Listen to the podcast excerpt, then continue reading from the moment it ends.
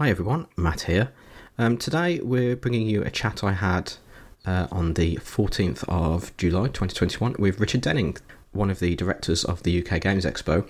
Originally, we were going to include this chat with uh, UKG preview show, but uh, we ended up chatting for around an hour, so I thought it would be best for us to release it as a, as a separate episode.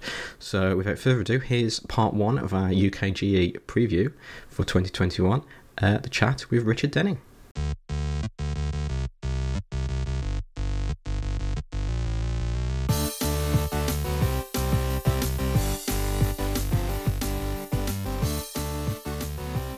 So, Richard, thanks very much for coming back on the show. It's been uh, a couple of years since the last time we uh, had a good chat. I think so, yeah. Uh, it was at, uh, what was it? It was the Great Indoors 2018, I think. Gosh, that's going back a bit. Yeah. I know. yeah. Well, talking about going back a bit, then let's um let's let's let's go back to the end of the end of 2019. So, um, the Expo 2019 had been a success. I think Mhm. it's fair to say. Been a, another great show. Uh, you'd been to Essen, I assume, to um, publicise the show and try and get people signed on on Mhm. for, for the 2020 show. Uh, I guess at that point things were looking pretty pretty rosy and uh, going pretty well. Yeah, I mean, we'd um, we'd actually just after the show, we'd be, we'd been to Gen Con in America for my case for the second time, and we'd already started having lots of conversations with you know some of the exhibitors there about all sorts of plans for 2020. Um, and Essen, as I say, yes, we, we by the time we came back from Essen, I think in four days of frantic activity, we'd already got you know half the trade all all booked up and filled already, and you know everything else was coming together. Uh, and all the signs were that 2020 would have been you know, larger again, even than the 2019 show. You know, we'd committed to three whole halls of the of the NEC, um, and yes, it was starting to look uh, quite promising, really. so, little do we know. yeah.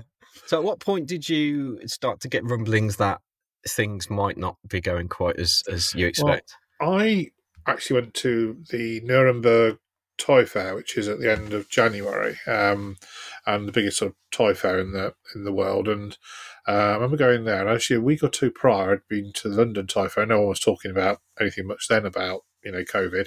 But by the time we got round to the end of January, there was already quite a lot of people talking about this thing in China. Um, but that was as far uh, as it went. But I, I remember looking up on the underground in, in Nuremberg, going to the thing, looking up, and there was an advert for the Shanghai Toy Fair in March.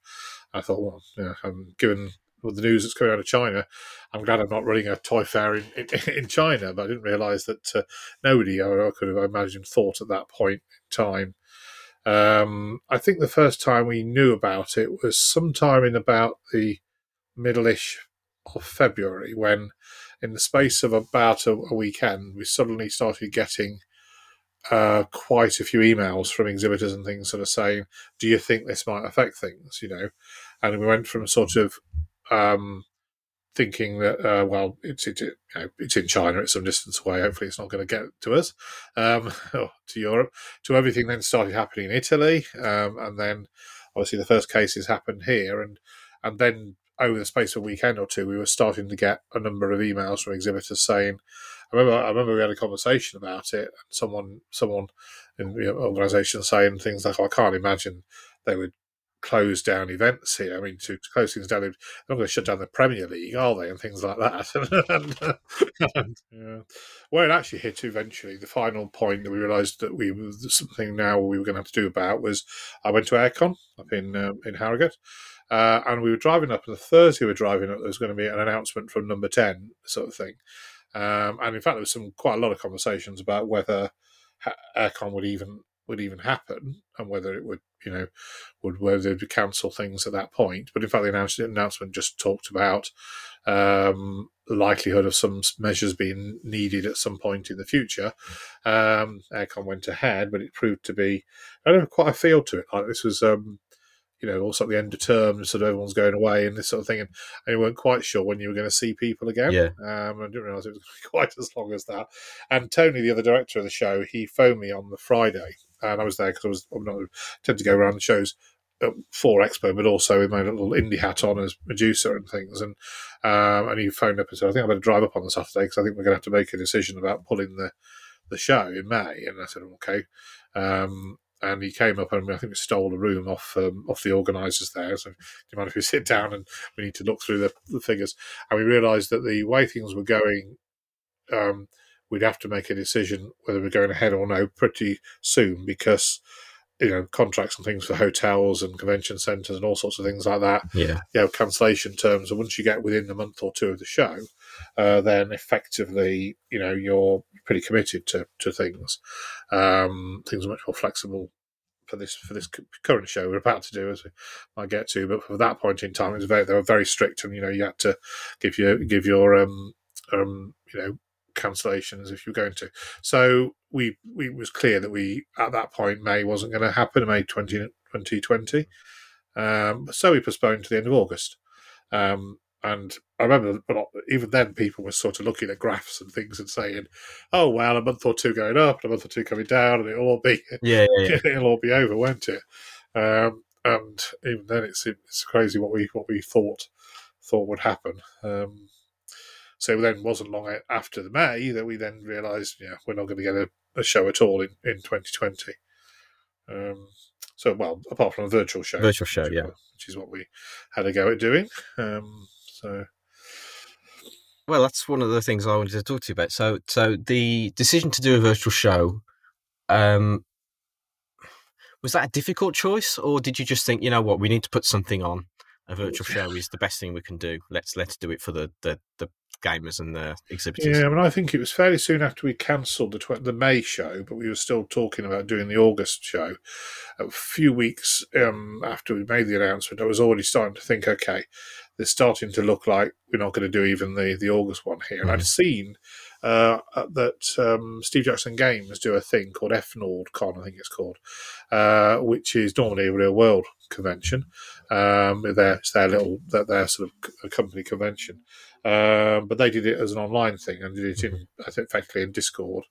Um, and I um, so I sort of went to it virtually, as it were. I hung around and sat to a few people and saw what, saw what they were doing, and thought, okay. Um, and in fact, I, I, don't think I'd come across much of the the tools and mechanisms that I'm now you know became very familiar with over yeah. the, over the months after that. Um, at all. I'd, I'd, I'd, heard of Tabletop Simulator, uh, but I'd never never used it. I hadn't heard of tab- uh, Tabletopia or Board Game Arena um, personally, and I hadn't. I, I knew there were. We I think we'd had a pre. Uh, we had we had a tinker with um, Fantasy Grounds, which is one of the uh, you know, the role playing systems mm-hmm. that you can use, um, and used it just to just to have a way of having um, sort of sharing maps and things that we were so we could look on a big screen, a big map of where we were and this sort of thing. But we hadn't really used it for um, you know virtual play, as it were, online. Yeah. So I'd heard of a few things, and and we decided that okay, shall we do a thing? And I think at the beginning there was um, I think I was actually probably the most in favour of it, so, along with Kate, our marketing lady, who was enthusiastic about everything. Um, yes. so uh, most of the others were fairly sort of sceptical about the idea of doing a thing. And I think at the end we said, look, you know, we're not going to get a show done this year, 2020. And if we don't do a virtual show, then effectively the whole year will go, well, nothing will happen. Yeah. Um, and to some extent, um, it was a way of keeping us occupied for three months or so because uh, literally we did the show in about 10 weeks and it was pretty much full on full time for 10 weeks because we had to you know we had to rebuild and redesign the entire website. We had to work out how are we going to let's, let's learn uh, how Tabletopia works and how you could potentially integrate it, and and then of course we're talking to all the all the publishers about have you got games on Tabletopia? And what's that then, or is this thing? Maybe maybe you could. I actually learned how to convert my own games, you know, Great Fire and other things, um, initially, and thought actually it's not that hard to do. It's uh, you know, and uh, actually it's quite nice now that, I've, that they're all on there because I've used it for quite a bit of play testing of other things over the over the years over the over the year or so. Um, so no, it was. I think it was. Um, um, I don't think anyone, none of us believed that it was going to be the same thing as a real world event. Um, but I think it was felt that it was good. It was good to do a thing to keep some contact with with visitors, with um, like the community side of it, and also with the exhibitors. Um, and what we found was that you know it was the the Discord channel elements of it, there was a core group of a couple of thousand people that really got engaged. You know, they were in, they were there, they were in all the channels, they were zipping around, they were doing all little games that we put on. Um, but that, you know, we had we think about 20,000, 25,000 people sort of come on at some point that weekend, but only a couple to three thousand of them, maybe five thousand, went anywhere near the trade hall. Um, a couple of thousand into this Discord channels. So what you found was the bulk of people absorbed content almost as if it was a television. they were they were watching the shows. They were watching the you know the the the streams and things and listening to the to, to all of that. Uh, but only a relatively small number of people wanted to play games that way, you know, on, on online. Um, and I remember we did it. We um, we did it as Medusa. We were actually reasonably busy. Actually, my my sister, my, my daughter, and her boyfriend um, were basically stuck with us during the whole lockdown because they came having to come down and it started and then it was basically that was that. They yeah, were, yeah. they were here. Uh, so there were the five of us in the house with my son as well and my wife and and so we you know we set up those computers all over the place and we you know we when we we at one point we did have about four different demos going but but I think other exhibitors found they didn't really get much engagement at all and I think that kind of people seem to be willing to get together with their friends and their pals online. You know, Mhm. anyone fancy a game of Catan tonight on whatever it is on on on, on you know on Board Game Arena, um, and people will do that. But if you um, not so much, um, let's all get together and have a demo game done that way. You know, people you know um, were seem to be more reluctant. So I think that. Um, what we learned from it was that it was uh, it was not a bad way of keeping in touch with things. There was quite a lot of buzz at the time. and There was it was, and I think it was the right thing to do. Um, but we had once we'd done it, we sort of think, well, done that, bought the t-shirt. now, we- now we want to do a, Yeah, a yeah, real yeah. world event again because you know we're missing we're missing the real thing. Well, as an as an attendee, I thought it was rather slick. the The Discord integration was good, and as I got involved in in the chats, and even spotted a mistake on the website at one point and pointed it Oh, out to someone, and they fixed it really quickly. Excellent. And uh, I jumped into a couple of the uh, say the exhibitors' video chats as well, and it all seemed to work really really well. Yeah. So I think I, you, mean, I think I, th- I think some people did did. I it was it was not um you know I think it was reasonably well perceived as as a, of the type of event 'cause a number of conventions had a go at it and various levels of success and I think it it certainly wasn't thought to be the worst of them. I think it was Yeah, thought yeah. to have done done reasonably well and stacked up quite well. And actually, there were a few things that came out of it that we're we're keeping. So we never used to have exhibitor events in the past, in the sense of we didn't list them. You know, uh, Gen Con and Mm. Tend to list um, either in physical form or in online exhibitor events on their stands and their booths and their demos and things. Um, and we never did that. And actually, we, now that we've got the now that we have the coding there for that, we've we've kept that on. So actually, on for the Real World Expo, you know, a number of exhibitors have gone and said we're doing this at this time on the stand, and you can go Yeah. on and look at their either demos that they're doing or special events, or maybe there's a demonstrator there, maybe there's a design that's going to be there signing things. Um, and so that's something that did come usefully out of it, I think. I, I- on the topic of bad events, I, I did a, the virtual uh, the photography show. That's at the right. NEC as well, Okay. and they had like a trade hall, which was like uh, it was like a virtual list of store uh, a virtual display of stalls with people standing in front of them and you click on one and go into it but then i went to two or three stalls there was no video it was only text chat and every time i asked a question i never got any response. So it's Right, like well but yeah, what's the point yeah. of uh, even having a stall if you're not going to engage with your uh, your I think that, that was the po- yeah, that was the point, and I think that equally there was a lot of so we found with visitors um, that you know we a lot of people would be if they were sitting there they were sat there and nothing. Uh, no one would go anywhere near them and things. So it was actually equal either side. I, I, I think it's an interesting idea, and I've seen one or two quite fun ways. I don't know. Did you come across Castle Tricon at all? No. So they were that was run by uh, Heidelbär. Um, and a couple of others that, that slip my mind at the moment. And they did it twice actually. Did one in the spring and one one last autumn, I think it was.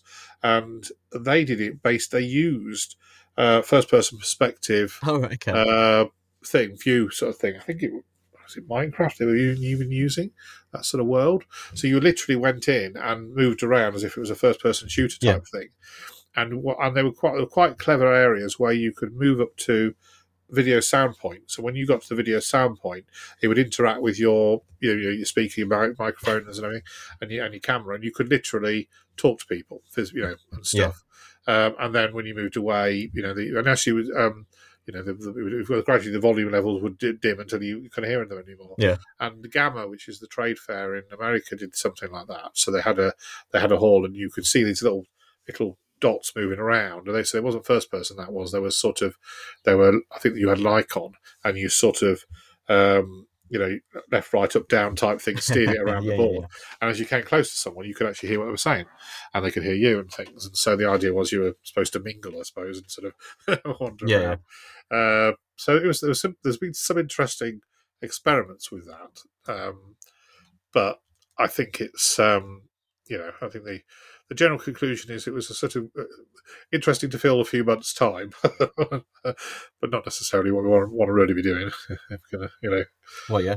So let's talk about uh, this year's show. Uh, as of we're recording it, we're just uh, just over two weeks away. Yep. What can people expect is different about the show this year? Well, of course, it's uh, well, it's not as big as uh, as the show was in 2019, and we hope to have back in 2022 if things things go well. Uh, we've got two. Well, we've actually got three halls, but what we what we've actually got is two halls of you might call content to some extent, and a ticketing hall. So, as part of the attempt to, uh, from a COVID safety point of view, you're wanting to try and spread everyone out, everyone out a bit in terms of the ticketing. Um, and rather than have the ticket booths in use outside, which do tend to get very crowded, uh, the idea is to use literally a whole extra hall, Hall 3A, which we have used in the past. So that allows people to stand a bit of a distance apart from each other a little bit. It's a sort of the third one kind of round, it's round the corner from the. Yes, I was just trying to imagine it in my head. Uh, and, so, and, so, that will be there as a way of doing our sort of checking in mechanism and things and yeah. people their ticketing. Uh, but in terms of the halls, there's one trade hall, which is now actually pretty full now. It's trade two, uh, hall two. Um, and Hall 3 is a gaming hall, so that will be the open gaming and, um, and some tournaments. Um, and the board game library and things like that will be in there. So, in terms of what what's what elements are there and what aren't, I mean, there's 200 and something, 220 ish exhibitors. I think we had 425 last time, so it's mm-hmm. roughly half sized um, hall. It's predominantly UK based um, companies, as you'd imagine. Um, there are Asmodee Group are there, uh, but they're obviously there. It's it's Asmodee UK that tends to represent the yeah um, the things. We, nevertheless, there are stands for Fantasy Flight Games, Asmodee, Days of Wonder, and, and Catan, and so on. Um, and um, but the bulk of the rest of the companies are, you know, small to medium, you know, British British publishers, um, but a decent amount of those. Now we are we do have a few um, non UK ones. Um, there's a Spanish company that have been very keen to come and have uh, bought into the whole idea of um, Amber's own country, so going into quarantine, there's some Airbnb somewhere and all that. Yeah. Although I've heard that uh, this Friday there's some talk about some countries being moved to green green list and things okay. uh, from in Europe. So we might find one. There's a couple more. You know, we may even find there's one or two. There's a couple of Polish companies that I think are coming, and they'll be dependent on on that. Yeah. Obviously, if they can come without quarantine, you know. Um, so, and that's a good mixture of you know, um, you know, game games of different genres, you know, miniatures and, and sort of role playing as well as uh, board games. We do have our family zone, uh, children's role playing, which is always a popular attraction. Playtest area. Uh, there's there's playtest. Apparently, they've mm-hmm. got about thirty or so uh, designers and things that have signed up for various slots of time. Awesome. There, will there will be a maths trade, um, um, which I know um, some ball gamers are actually very keen on the whole maths trade thing. I I, t- I, I try and listen to the logic of it sometimes. I, yeah, how does that work? I, I read the thread and I'm like, no, this isn't for me. I can't. Yeah. Be, I can't be figuring that out. Uh, but we haven't got to, but we haven't got to bring and buy because we, we yeah, looked yeah. at it and thought them the the crowd the most crowd densely crowded event at the expo is the bring and buy. So there isn't any way, even without the fact that technically there isn't any social distancing restrictions, but that's only just the case this yeah, week. And there was the feeling right back at the beginning of the whole thing that we can't, we're not going to do the bring and buy. Um, but um, in terms of um, demonstrations and things like that. I think there's a fair number of these companies that will be doing them. Um, and Asmodee Group being there, they obviously have quite a few. Um, so you should be able to um, see new some uh, a reasonable amount of new games as well. There's a link on the site, I think, to new new new games which are either new to play or new to buy for the first time, or they're brand new releases, or or ones that you can try out, you know, prototypes or whatever they might be, or, or ones that are on Kickstarter or some sort of crowdfunding. Um, so we hope there will be a sort of a good, a good. Feel. In some ways, it might feel a bit like Expo did in 2016, which is the first year at the NEC. It's about that size in terms of what we're expecting in terms of numbers of attendees and numbers of, of exhibitors. Uh, so a roughly half size show and, and about half the number of visitors we would say from what we're what we're tracking at the moment, which should mean we can there's a reason there's a good amount of space for everybody, which I think this year all years is, is a sensible sensible thing. So we've actually decided to have wider aisles um, anyway. Uh, we're long way back in the winter. We stuck with that. We haven't changed that. Um, and again, in the in the gaming area, we've we've we've got all these game mat things that game toppers that do these very nice sort of game play mat things. I've, I've sent over just before everything closed down, intending to sponsor the open gaming space. And they're still very much intending to do that when they can get over. Um, and so we're using those to they to show areas that was separating out game areas and things. Oh, that's so good. Yep. Just a little bit of space, you know. And likewise, the tournaments won't be all elbow to elbow. It'll be there'll be you know space between all the all the all the the, the tournament areas. Um, so we've got pretty much the normal mix of um, you know the, the, tournaments that you usually we do run thing in terms of board games. So you know Catan, Carcassonne. Um, you know, there's I think there's Seven Wonders, Dominion. Um, um what's it? Terraforming Mars is quite a popular one. Uh, so there's a good selection of those. Um, not an awful lot of miniatures, a few bits and bobs. We've um, you know we've got on there um, the odd card game. This year, a lot a lot of our miniatures tend to be run by the larger companies that bring their Europeans or their nationals, and there was a generally collective decision. Obviously, a lot of that would just not happen this year, but we don't mind too much to be honest because the we don't want that. You know, what we wanted to do is make sure people didn't feel too crammed. You know, at the moment, because so hopefully a reasonable buzz without being, um, you know, right people right on top of me sort of thing. You know. Um, and we've got yeah, I suppose, yeah. I suppose it's a good good thing that the Hilton's closed as well because I couldn't imagine that uh, there'd be much uh, scope for doing gaming in the Hilton this year as well. Because no, probably yeah, a bit cramped. closed for refurb at the moment, and yeah. uh, quite a few of the hotels. Well, one of our problems has been in terms of even our own accommodation for our own people has been the uh, a lot of the hotels in the area because they're close to the airport. Of course, have been used for quarantine hotels. Um, but not the ones that we're using for our own people. But it does mean I think a number of people have had difficulties finding accommodation. Yeah, yeah. You know, in the immediate area. I, well, I had a, you know. I had a room booked at the Ramada, but that's closed down now. Well, um, right, as of okay. a couple of weeks ago because of right. uh, yeah, well, so obvious reasons. Yeah. So got um, an Airbnb, well, uh, an apartment booked now, just down the road from the NEC. That's my base of operations. so, so yeah, so it'll be there will be role playing. Um, we obviously Hilton is where normally the role playing games are. Um, so we haven't got those. So we do the piazza rooms, which are little rooms just off the outside hall two. We've got some of those we'll be using for uh, role playing, a smaller schedule, but still, you know, reasonable amount of games there. Uh, we've got a bit of publisher designer going on. That's the uh, activities around for budding designers. So, um, you know, things on, on, on crowdfunding and fulfillment and, um, you know, game design theory and various other things like that, um, particularly on the Friday. Uh, and we've got we, we, have got some guests. Uh, Ian Livingstone um, is back with us. Last time he was here was a few years ago. He was due to come, and then he was. Uh, he's, he's, a big football fan, I think, and his team was supposed to be in the Euro, uh, the in the um, what was it? What would it be now? The um, Champions League. Champions League, yeah. yeah.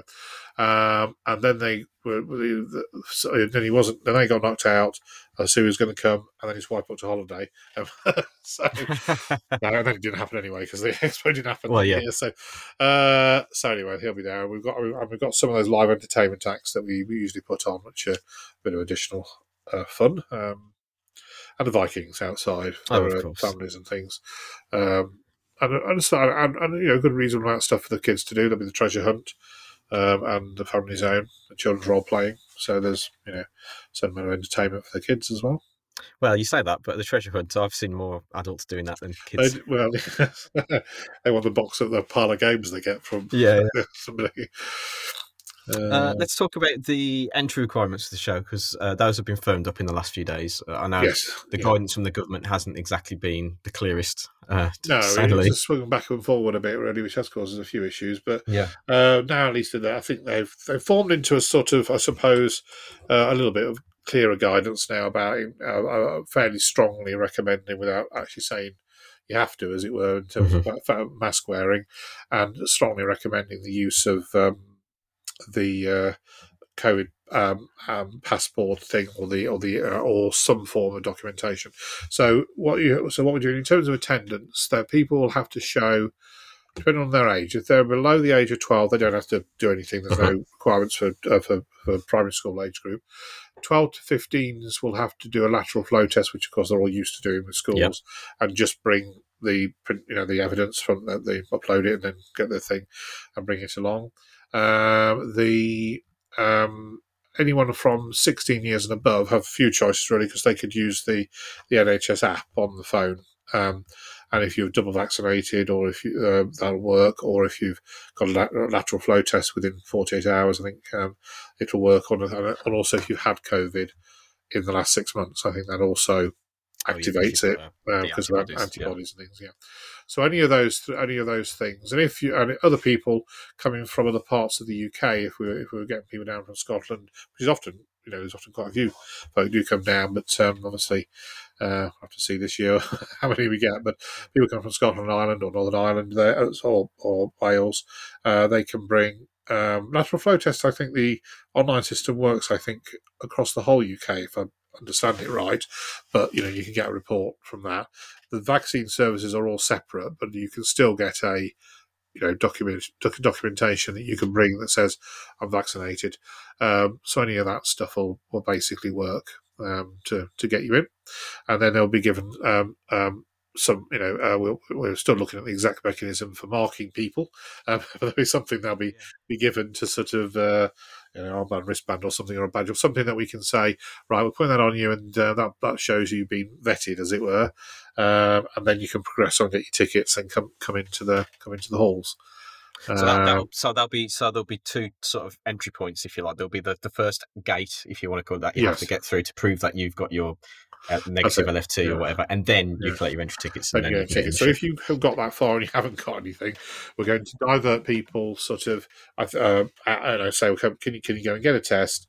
And if people sort of, um, so I've got that far and I haven't got anything, we'll probably have some some test kits that they can yeah. go and go and do the test, and then just upload it over on their phone. They can then bring it bring it back through and have another go.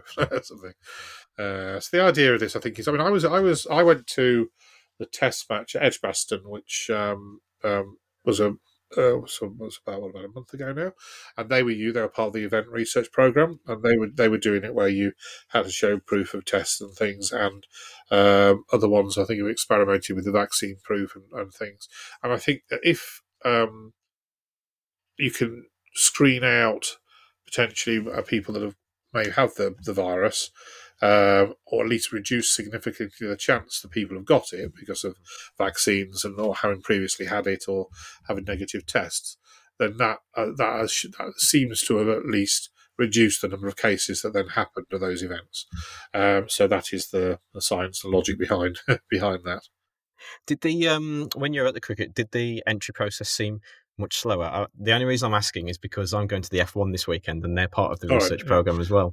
Pretty so. quick, I found. I mean, I basically okay. had it on the phone. Um, I was try- I was juggling things because my dad was with me, and he's 85, so he, he, obviously doesn't really currently cope with the, the, the, tech on his phone. So I had sort of had two phones. I, I think he, you know, I think his phone didn't even support the app. So he had his mum. I think he was borrowing my mum's phone, and and so I had a couple of them. I was juggling, trying to get the tickets up, trying to get the yeah, yeah. the things up. But I, but if it was just it was just me, then you just got to have the. Uh, I don't think you could print it off as an alternative yeah. anyway. But but if I, I, I think I had the two things up in just a couple of you know things on the phone and just showed the one and then flicked across to the other.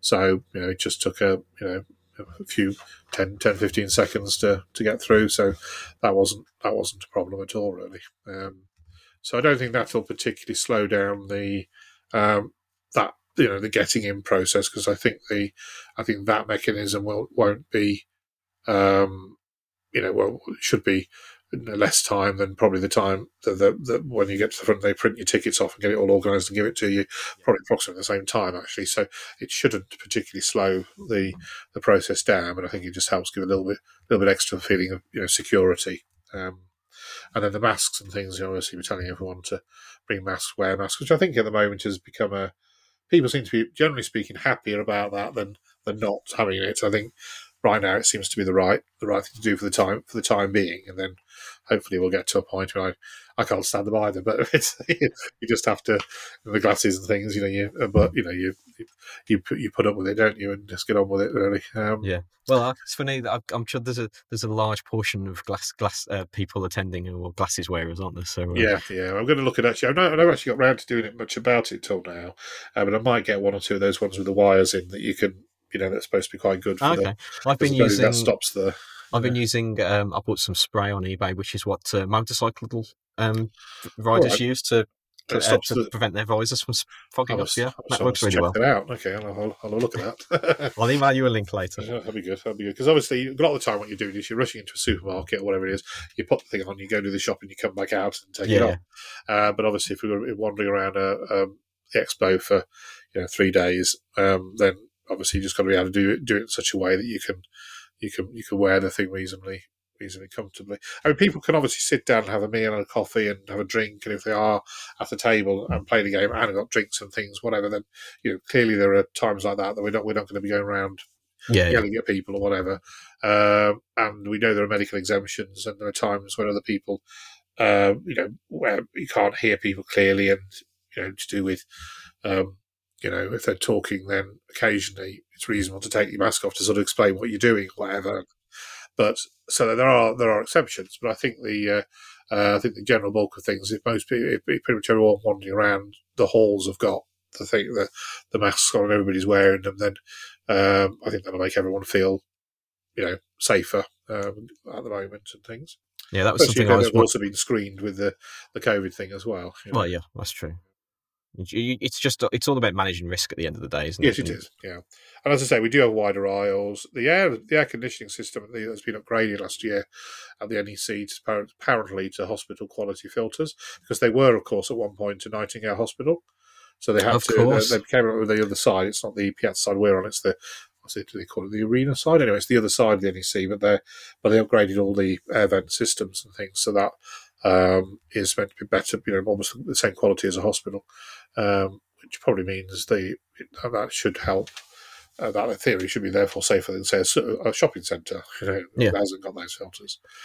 Um, yeah, it was uh, something I was wondering because obviously, if I'm going around interviewing creators for YouTube videos, do I need yes. to be wearing my mask when I'm standing still interviewing someone? You know, so well, I think well, the I think there is a certain guidance that if it's um, you know if in certain areas where, there's crowds of people all around, yeah, yeah, obviously so. Yeah. If you if you're if you're off in a sort of, particularly if you sat down at a table with them, or whatever, um, and again, it's difficult to. Uh, uh I think the exemption there are exceptions, aren't there? For if it's if it's significantly interfering with the ability to do the yeah. whatever your job is or role is, uh, then I think there's a certain amount of flexibility there. Um, but I think. Um, the immediate area is it's the it's within a meter or two you, isn't it? Is what it's all about. Yeah. So if they, if there's a cross of crowds of people you're wandering around, then I think you have to have the mask on and things. Yeah. Um, as I say, there's a lot of open, there's a lot of space in the gaming hall, particularly. So I think there it's a bit different. So people are sat down and they're, and they're, they're doing an interview, and so maybe someone, particularly someone's having a coffee or a drink or whatever.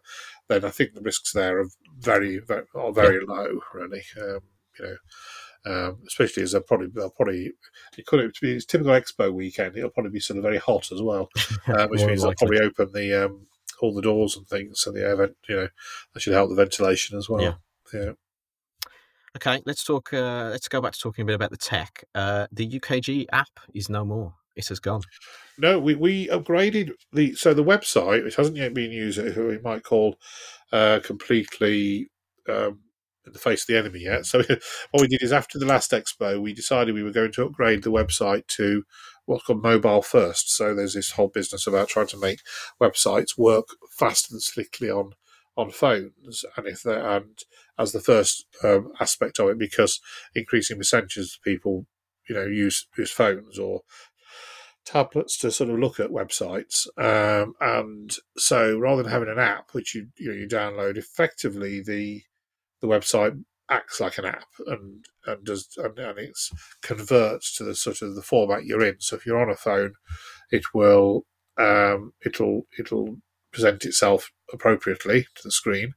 um, and um, and supposed to be you know then should be faster and quicker. Um, and I think that's the aim now. So rather than use, using the app, the, the website itself is is now an app which should just work fairly slickly on the on the phone if things have gone according to plan.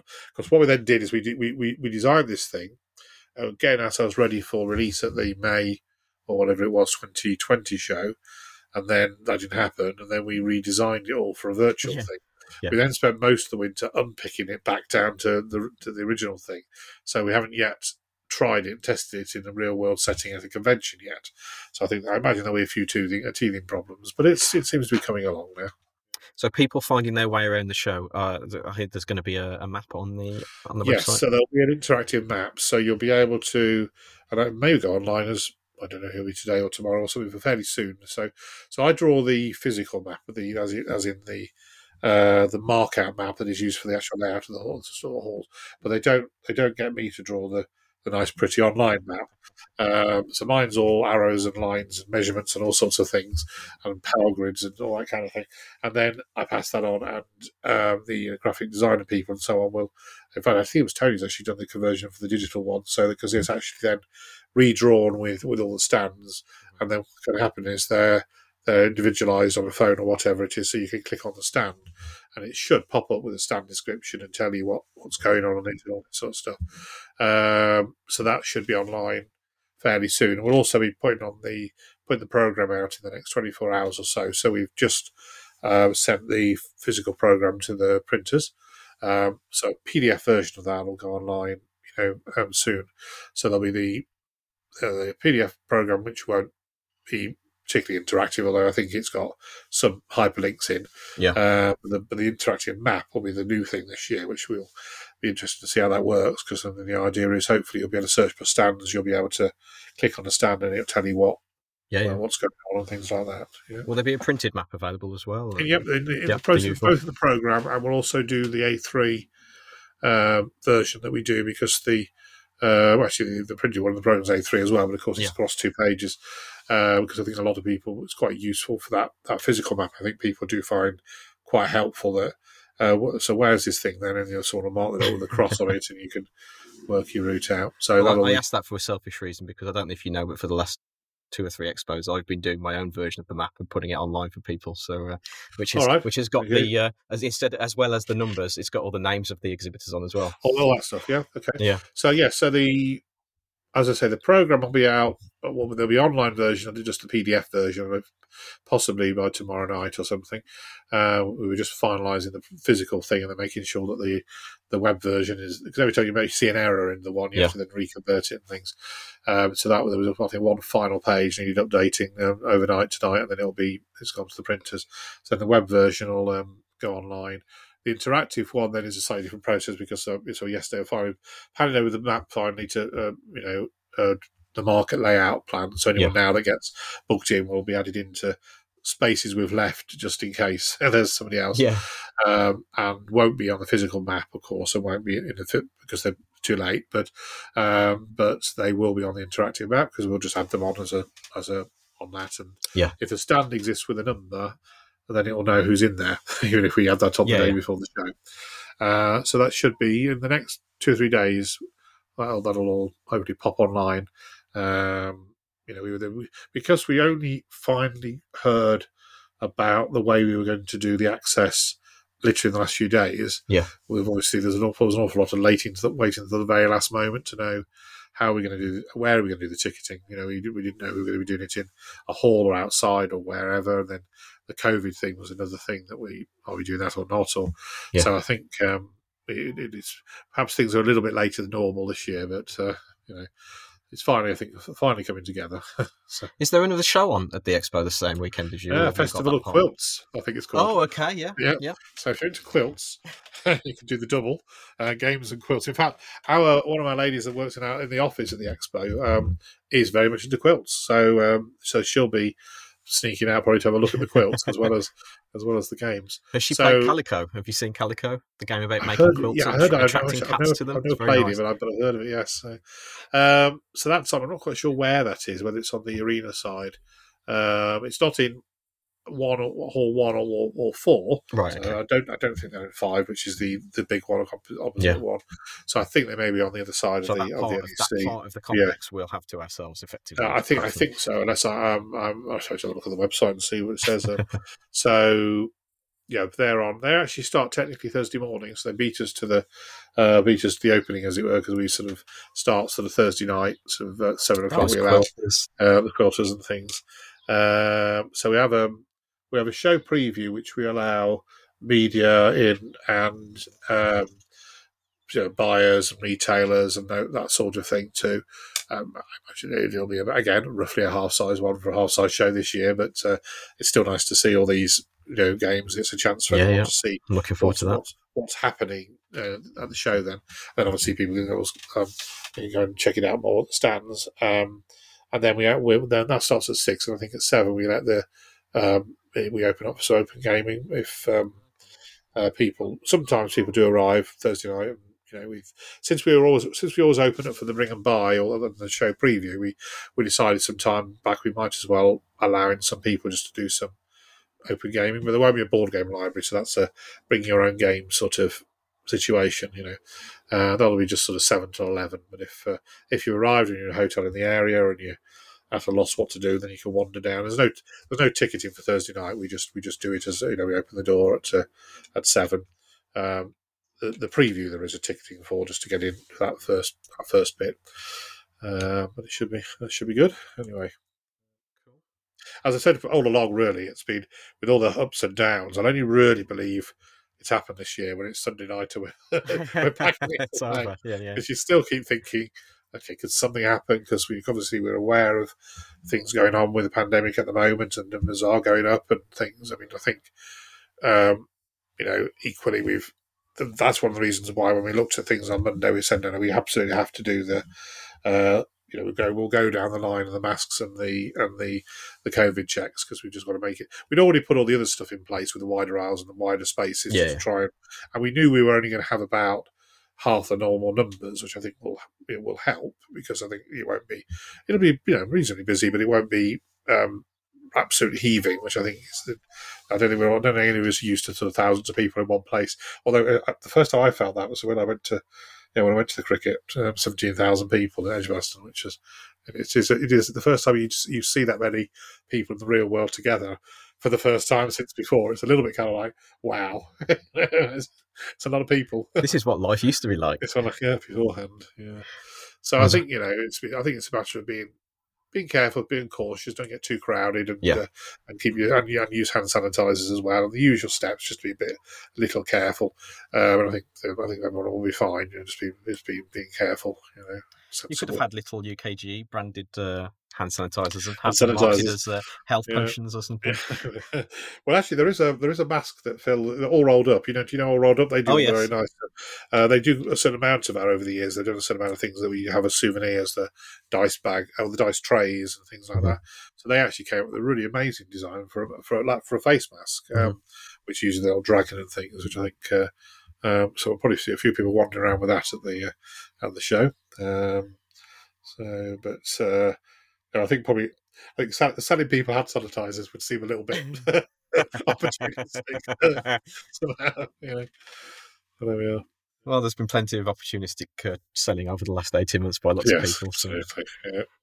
Uh, right, let's let's swap hats then. Let's put your Medusa Games hat on. Um, Okay. What are you showing off at the expo this year? Have you got anything new that you're? Uh... Uh, yeah, I mean, we actually, in terms of what has been shown in the flesh in the UK, um, um, uh, in terms of actually available and on sale and things like that, is we we we hadn't released um, our sort of the second edition of our Tinker Tailor card game. Yep. Uh, in the uh, in the UK, so we went to Essen, and then that was the last. That, that, and, and I think we had it at Airecon. We hadn't got it in the UK, so we were sort of, uh, have, you know, we had all these things ready, statues ready of the sort of figures in it, and thinking, oh, it'd be nice to now have it at the expo and uh, good for the families, and so that was, so that'll be there. But the, the one thing that's actually new, is it not uh, hasn't been seen at any physical show, is the the sort of two player expansion for Great Fire. So Mhm. Great Fire, when we first did it, was a three to six player game, and back then in 2010. Nobody really said, will this play with two players or even one, which is quite common nowadays. Um, increasingly over the years, people have said, you know, uh, I like the idea, but I can't I want just it's just the two of us a lot yeah. of the time.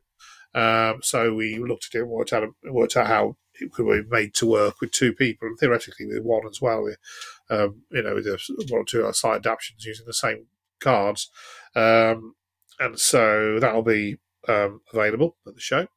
Uh, we have had we've got a game that will should be coming out probably at Expo next year, which is uh, Creatures and Monsters, which is our expansion for Nine Worlds. Um, so the Nine Worlds uh, Viking, I mean, a themed sort of area control game, uh, had a, an expansion a few uh, a couple of years ago called Sagas and Treasures, which was um, treasures of the gods and things, and also some like what missions, effectively like risk star missions, which were the sagas we call it.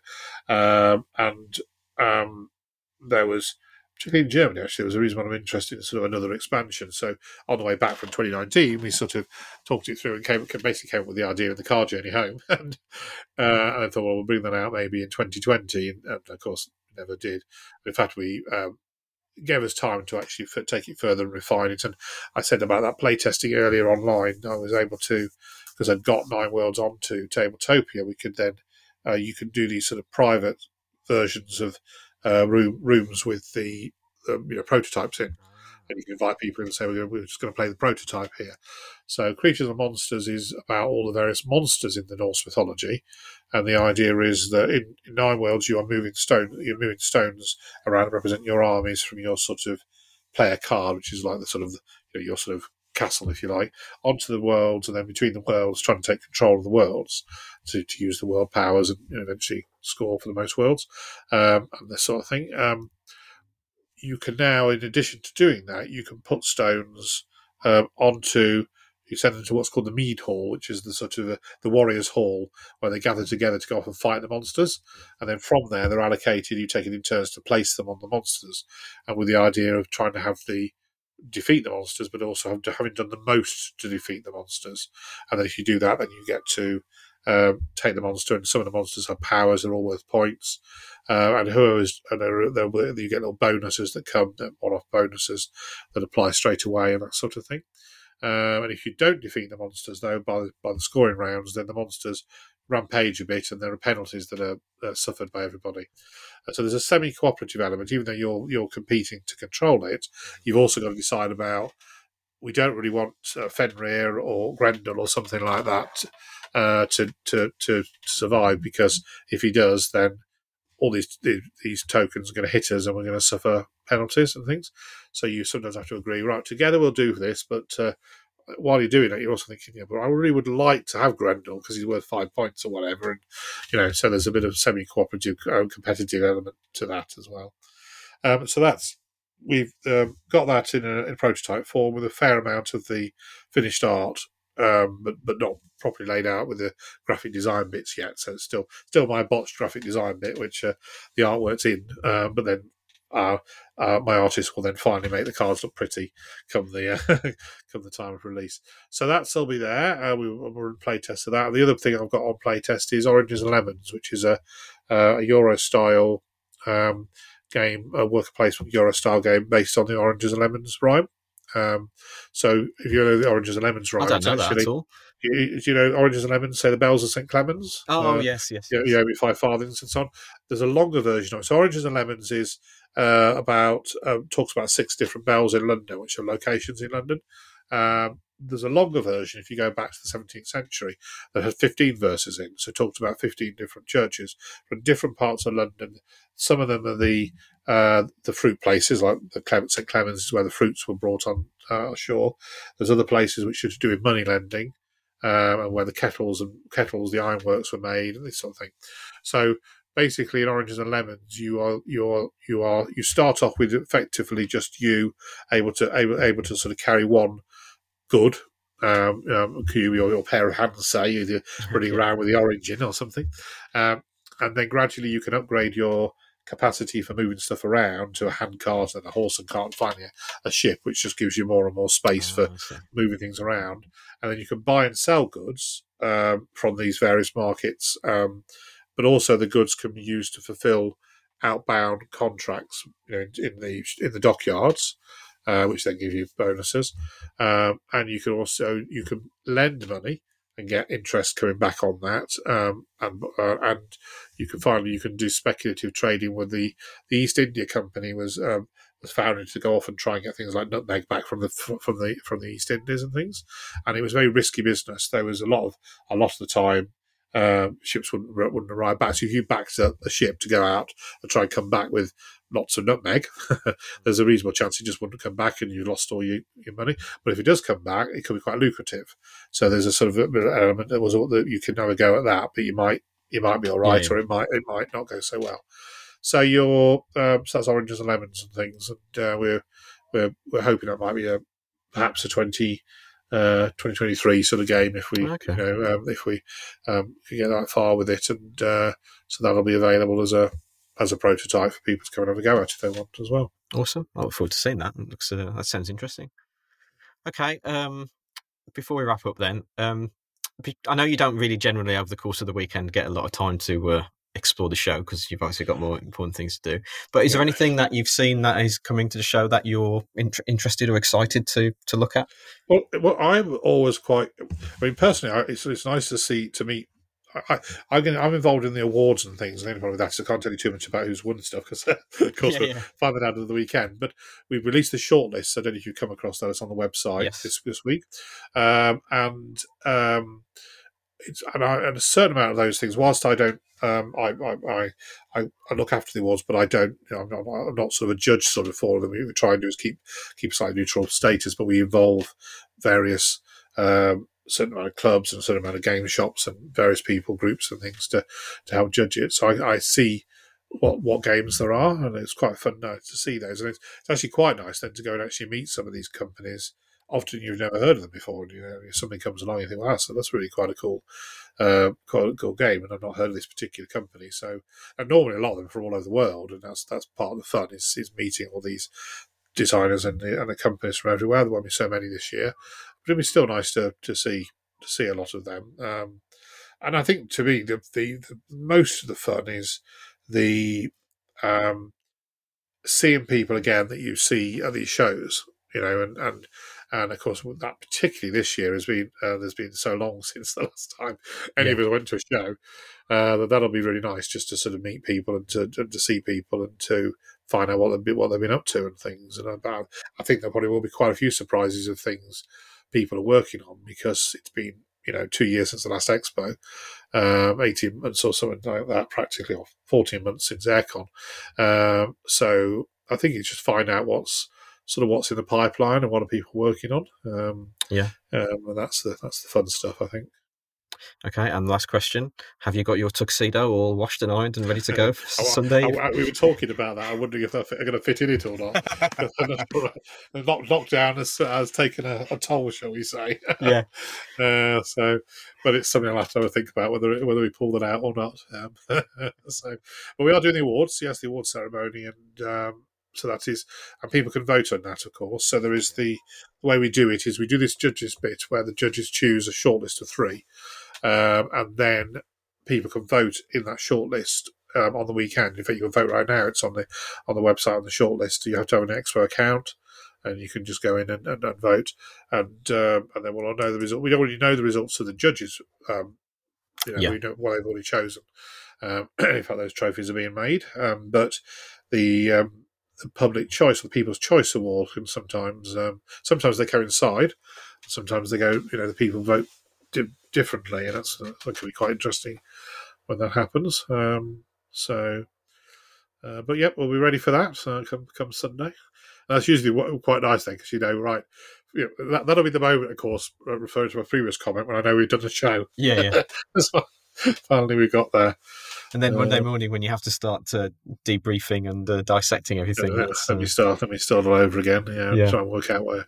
Um, if we know where we're going to be coming year a year's time, you know, actually, of course, it's then not, not not that long because it's it's back to the beginning of June. Um, so we'll be effectively then lose two months for our normal course, yeah. cycle between the years. Um, so um, but of course, what, we, what we've got, where we've got to is we've got exhibitors who booked in who haven't been able to come this year because mostly overseas companies. Um, So we already know about them. So some of the work's already been done. but then, then all the people that are coming now, it all starts again as to where they were. We go back to the original hall maps that I once drew, and I was last touched, I think, in about sort of in about April or something of um, April May of of 2020 and dust it off and think, okay, what was the plan for that show? and, uh, and, off we go again. So. Just from a purely geeky uh, personal interest, what app, what software do you use to draw the uh, the layout?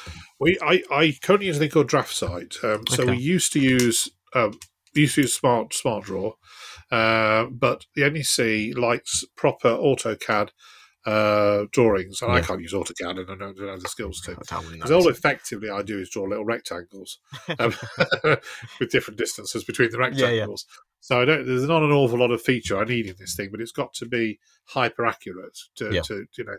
So literally, it comes down to the tenth of a millimeter the measurements do in, in that. So it's so DraftSight handles the AutoCAD files, the DWG files, which are the mm-hmm. standard AutoCAD ones, and does most of the same stuff, but it's a it's a heck of a lot cheaper than uh, a full AutoCAD oh, program. Yeah. Um, uh, so and it works pretty well, you know, and it means we can, you know, put all the different things on in different layers and all sorts of things that we have to do. The, the exciting, fun stuff like working out where the power goes. Oh yes, things like that. It just has to has to be done behind the scenes, you know. And uh, next year you'll have to put the Wotan bus back on, presumably. Wotan so. bus, I think I'll be back. Uh, I'll be, uh, be missing that. Um, but we've got uh, we've got some cosplayers and things this year as well, so there'll be a few bits and bobs of that.